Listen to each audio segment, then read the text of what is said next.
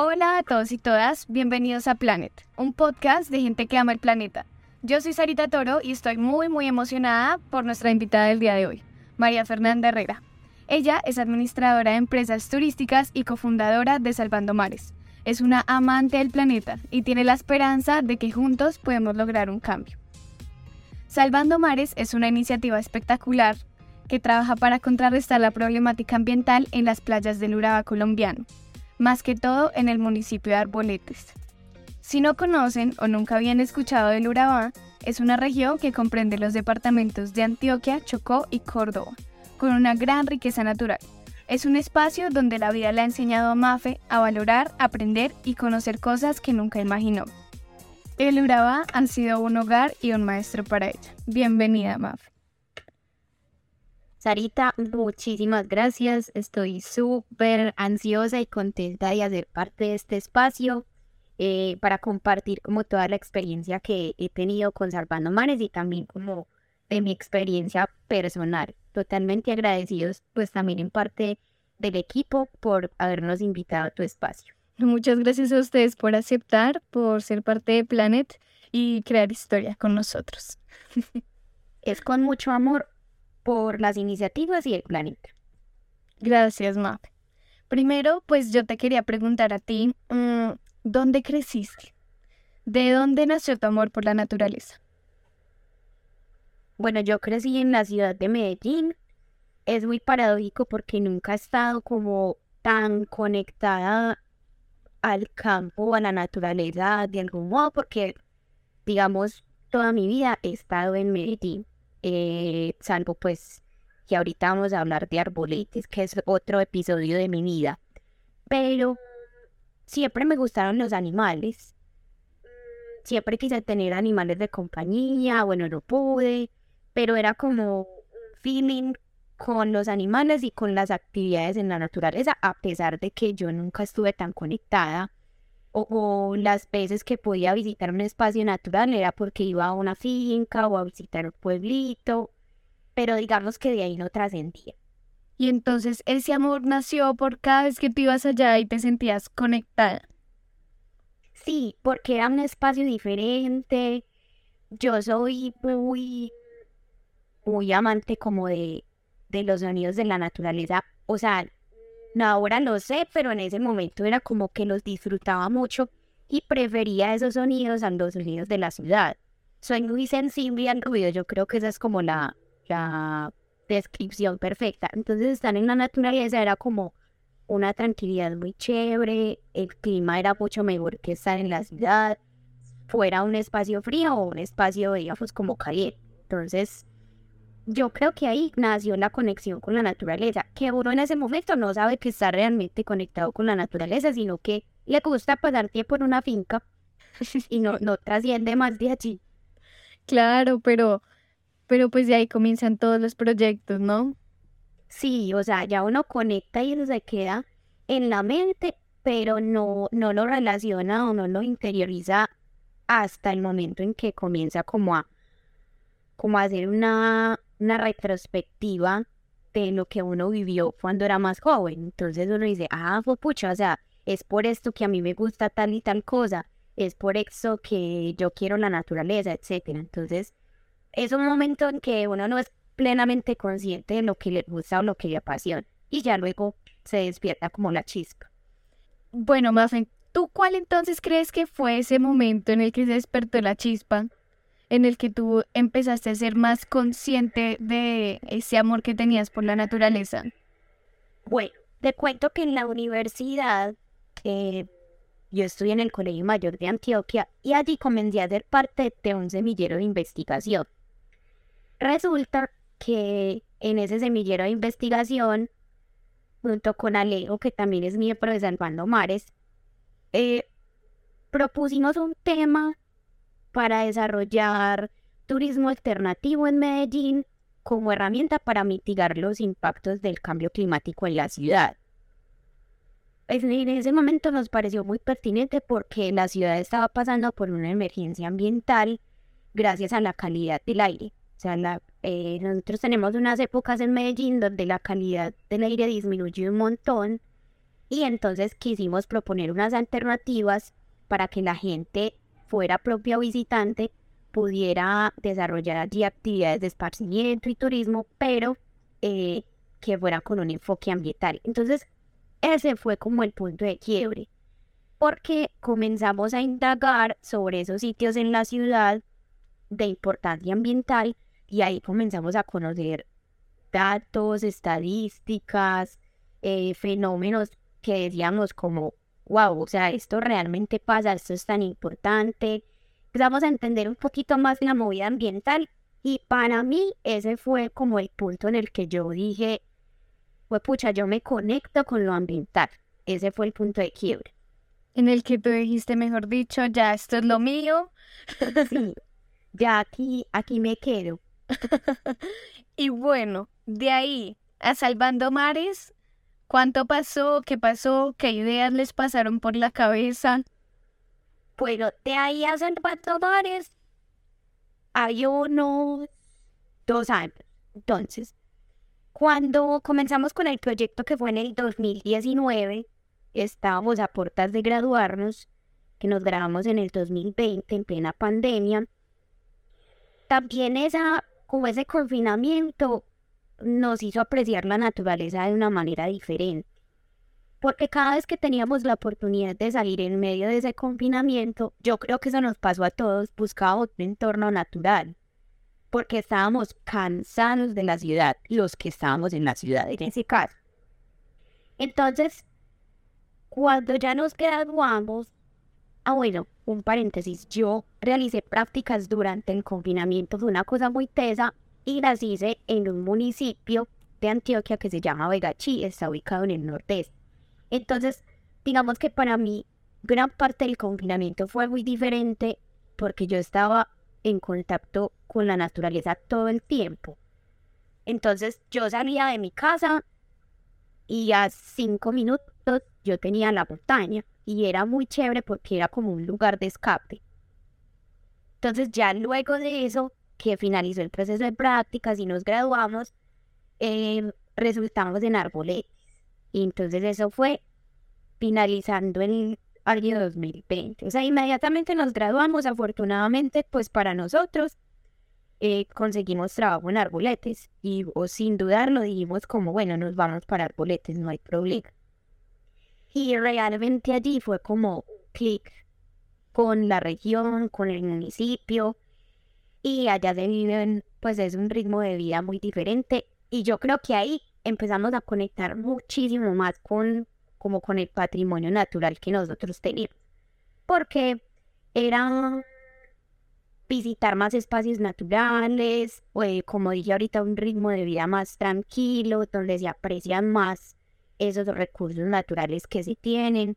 Entonces, ahí, al 2019, 2020 y 2021, más o menos dos años y medio hasta que nació Salvando Mares, que Salvando Mares nació cuando nosotros llevábamos en arboletes tres meses, llevábamos muy poco, la verdad.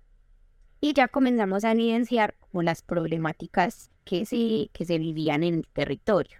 Entonces, de la Universidad Salvando Mares pasaron tres años. Poquito, ¿no? Para ese proyectazo. Sí, uno se, ahora es que, o sea, ahora que cuento este, que hecho este cuento, yo digo, fue pucha, tres años de nada. Pero bueno, ahí vamos. Sí, y el trabajo que ustedes estaban desarrollando en Arboletes era algo que ver con el mar, algo que ver con la naturaleza. Directamente no. Nosotros fuimos a desarrollar nuestra profesión, que es administradores de empresas turísticas. Entonces eh, íbamos a hacer unos acompañamientos a los establecimientos de alojamiento y hospedaje, a restaurantes, a una agencia de viajes entonces, sí teníamos relación con la naturaleza, pero no era el foco principal. Sin embargo, tuvimos la fortuna de hacer parte del equipo técnico que desarrolló el Plan Estratégico de Turismo para Arboletes. Es un documento técnico donde se le dan unas pautas, eh, digamos, a las entidades territoriales, en este caso la alcaldía, para desarrollar el turismo de la mejor manera en sus territorios. y realizamos muchísimo trabajo de campo. Entonces conocimos unos espacios naturales de arboletes que, que una persona, digamos, que realiza actividades normales, entre comillas, pues porque lo que nosotros realizamos no es anormal, sino que, digamos, tiene otros tipos de componentes y se indaga un poco más. Digamos que las personas del común no conocen ese tipo de espacios y nosotros los conocimos desarrollando nuestro trabajo. Digamos, no por gusto propio, porque dijimos, ay, vamos a conocer este cerro. No, sino que los debíamos visitar para desarrollar nuestro trabajo y ahí nos como wow, o sea, Arboletes tiene muchísimas cosas lindas y también mucho por conservar. Entonces ahí como que ya empezó a trabajar mucho más lo que queríamos hacer en Salvar Normal. Listo. Entonces de ahí tú me cuentas, ahí hizo la idea, después de conocer todas estas, eh, pues lo que me dices, el cerro, el mar, toda la riqueza natural que hay en Arboletes. Y ustedes comenzaron a trabajar en pro de esa conservación de una vez o pensaron desde el principio crear como una organización? No, Sarita, mira, desde el principio fue como, bueno, terminamos el, proyecto de eh, Plan Estratégico de Turismo, realizamos nuestro trabajo, conocimos lugares maravillosos, pero digamos que se quedó ahí en ese momento. Cuando inician realmente como la labor de Salvando Mares, esta es la historia como que más resuena en nuestras cabezas y es que un día después de una lluvia muy intensa en la noche, que no es algo común en arboletes porque no nos suele llover mucho, salimos a la playa como a caminar y nos encontramos con un panorama súper triste para nosotros. Y es que en la orilla de la playa había una cantidad de residuos inimaginables. O sea, yo nunca en mi vida había visto algo así. Habían botellas, colchones, eh, residuos médicos, jeringas, envases de crema, lo que tú te quieras imaginar estaba ahí. Entonces para nosotros fue un impacto muy grande porque no nos había tocado primero una lluvia tan fuerte, entonces no habíamos visto como ese fenómeno antes. Y fuera de eso, eso ocurrió en Semana Santa. Entonces eso fue en la playa principal. Arboletes la rodean dos, dos ríos, dos desembocaduras. Y entonces uno de esos ríos trajo todo ese material hasta la playa, más el material que viene en el mar. Entonces estaba en la playa principal, por el lado del río, todo súper lleno de residuos, y a un ladito, como era Semana Santa, habían muchas personas, la gente bañándose, disfrutando de la playa, y nosotros nos quedamos como, pues como que es este contraste tan extraño.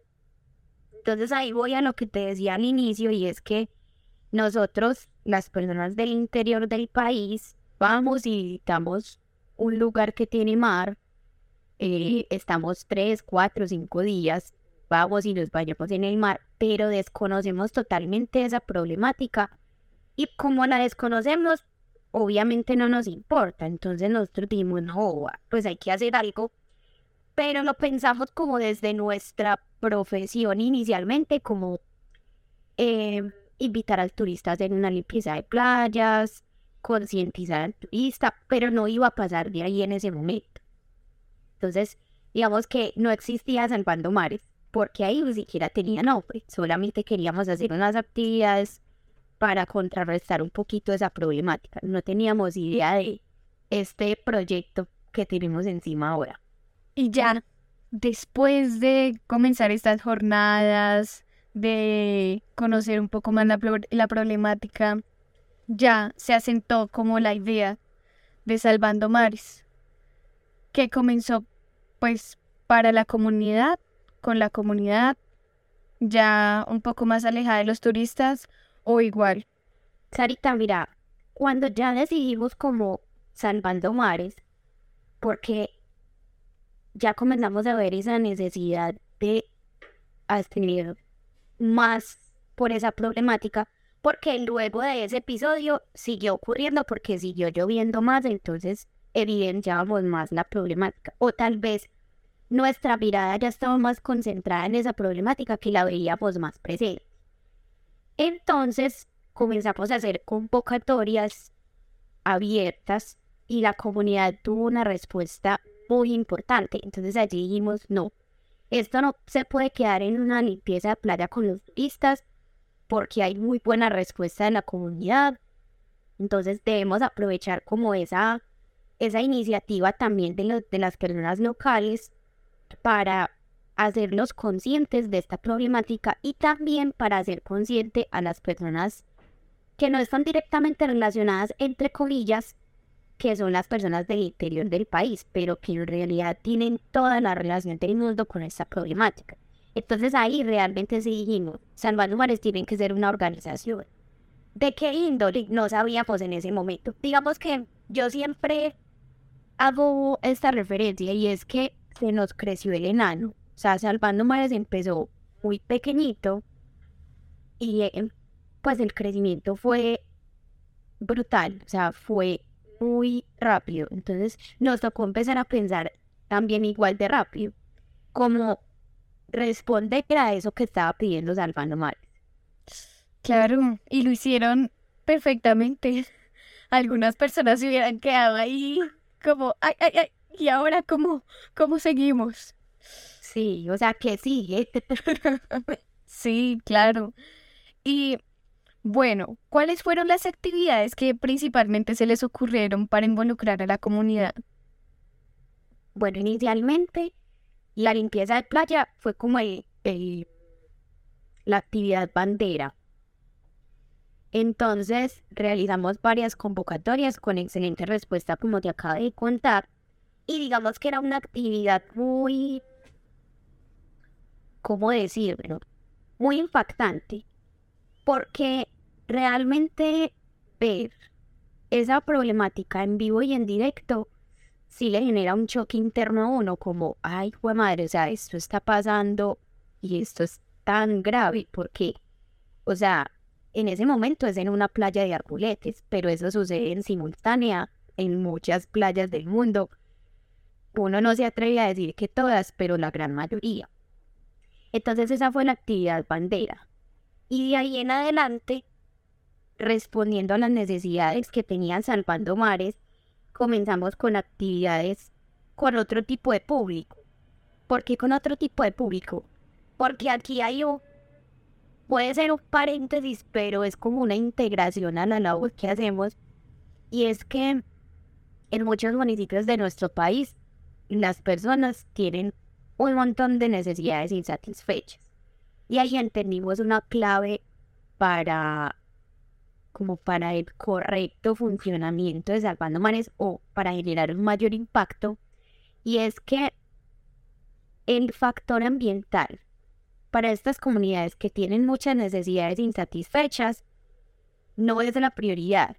La prioridad de ellos es trabajar, es comer, porque yo a una persona que no tiene, digamos, eh, las tres comidas en el día, yo no le puedo decir cuida el planeta porque a él no le importa tanto cuidar el planeta como comer.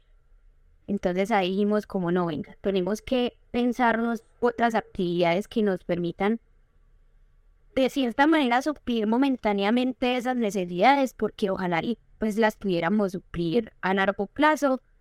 Eh, y ahí sí entran con la pedagogía ambiental. Entonces comenzamos a trabajar con niños también del municipio de Arboletes y de un municipio vecino que se llama San Juan de Urabá y luego con comunidades de otros departamentos para acercarnos a ellos, brindarles espacios de recreación, de juego, para luego de educación. Entonces hacer como un trabajo paralelo porque, ah, pues esta frase es muy cierta, uno con hambre no trabaja o no estudia. Entonces hay que como ir escalando por esas necesidades para luego finalizar como en la pedagogía ambiental, que yo creo que a veces no entendemos eso y de pronto muchos proyectos, digamos, no trascienden por no entender esas realidades de las comunidades donde se desarrolla.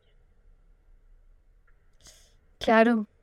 Y estas actividades que me cuentas son pues directamente allá, pero yo también vi que ustedes realizaban talleres de pedagogía ambiental en Medellín. ¿Cómo salió eso?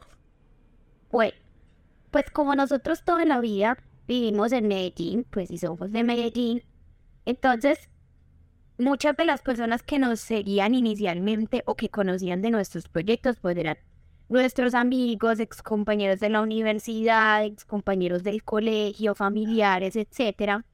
Entonces allí también vimos la oportunidad de hacer actividades en Medellín. ¿Por qué? Y, es, y con eso, digamos, empata lo que te decía ahorita, que las personas del interior tienen tanta responsabilidad en esta problemática como las personas que viven a orillas del mar o a orillas de un río. Y es que todo lo que nosotros vemos en las ciudades tiene un efecto en el mar. Si nos vamos al ciclo del agua, pues inicia en un páramo, en las montañas y va bajando, va bajando hasta que llega al mar. Entonces, haciendo como ese, esa, ese símil, nosotros pensamos, en Medellín se tienen que dar cuenta de esta problemática y también en Medellín se debe actuar. En Medellín, en Cali, en Bogotá, en Ibagué, en Cúcuta, en lugares no mar que nosotros llamamos, para que eso tenga un efecto en los sitios que sí tienen mar. Entonces, enseñarle a la gente que lo que hagan desde aquí tiene repercusión en el mar. Entonces, nosotros tenemos una campaña que se llama De la montaña al mar. Y allí generamos pedagogía para, como para hacerle frente a, a esta problemática en un ciclo completo, digamos, no solamente en el mar, porque podemos limpiar la playa todos los días, podemos hacer pedagogía con las personas que viven en este tipo de lugares, pero si los que están, digamos, en el inicio de la cadena no se enteran, pues entonces nosotros nos vamos a desgastar ahí un montón y no va a haber un cambio real. Claro, mostrarles a las personas también del interior del país que lo que hacen importa. Justo, Exactamente. Justo yo te iba a preguntar eso, ¿qué, qué, qué significaba de la montaña al, al mar o, o si es así? Sí, de la montaña. De la montaña al mar. No, espectacular. ¿Y cómo ha sido esa acogida? ¿O cómo han sentido, se han sentido que ha tenido un impacto esa pedagogía ambiental en Medellín?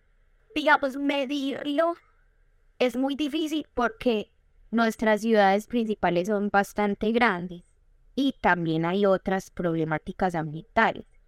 Sin embargo, ¿cómo medimos que realmente sí estamos causando un, impacto?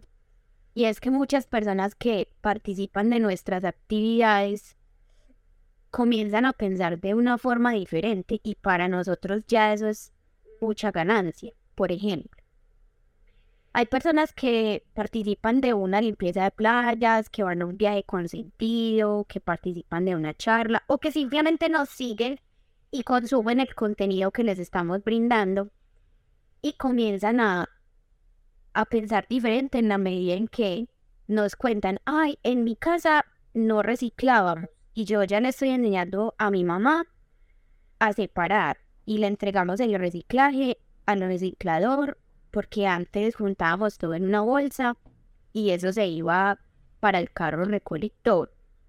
O nos escriben ahí y nosotros estamos haciendo las botellas de amor. O nos dicen, quiero participar de sus actividades porque me quiero enterar más como del cuidado ambiental. Esos son unos pasos que para unas personas pueden ser pequeños, pero para nosotros es muy grande porque ellos tal vez antes de conocernos no tenían ese tipo de comportamientos, no tenían esas apreciaciones. Entonces, también el trabajo en redes, que a algunas personas les puede parecer superficial, pero para nosotros es súper importante porque es el medio de comunicación actual. Entonces comienzan a compartir contenido ambiental, a ser más críticos, a participar de espacios de economía circular, por ejemplo, a hacer amistades con personas que tienen un enfoque o que realizan actividades ambientales, llámese salvando mares, llámese de cualquier otro nombre, pero comienzan a ser más participativos en el cuidado ambiental, porque es que el cuidado ambiental no es como, estuve en una actividad de salvando mares o en una actividad de conservación ambiental y yo mañana me levanto siendo la persona más ambientalista del mundo, se me arriman los pajaritos, pues tengan de luz, Eso no sucede. comienza con cambios pequeños. Por ejemplo, eh, ah, yo voy como que voy a tratar de bañarme con menos agua. Eso es un super cambio. O sea, es empezar a, a, desarrollar en una conciencia paso a paso, porque también ocurre que queremos hacer unos cambios muy grandes al inicio y eso nos golpea. Entonces decidimos mejor no hacerlo. Entonces es mejor ir paso a paso y eso, así medimos el impacto. O sea, el impacto ha sido realmente mucho porque nuestra comunidad ha crecido mucho y las personas se han interesado más por los temas ambientales. Entonces, la verdad sí hemos impactado bastante, pues eh, es nuestra percepción. No, y yo creo que sí, que pues que tengan 3.000 seguidores en Salvando Mares, que la gente les escriba, que la gente pues esté conectada con ustedes, todo eso, pues claro que sí, es un, es un impacto y es un cambio. Y, esas personas le cuentan a más y más y más. Exactamente, es como una reacción en cadena. Sí, ahorita tú, tú mencionaste los viajes con sentido. ¿Nos cuentas un poquito qué es eso, por favor? Claro que sí. Entonces, como nosotros somos administradores de empresas turísticas, y bueno, una de nuestras pasiones es el turismo, se nos ocurrió la maravillosa idea de enlazar el cuidado ambiental a través del turismo. Si bien muchas personas pueden definir que o tener la opinión de que el turismo es una actividad un poco depredadora con el ambiente, pues nosotros queremos cambiar esa, esa percepción o esa realidad más bien y hacer del turismo una actividad de conservación, de conservación y concientización. Entonces, ¿Qué son los viajes con sentido?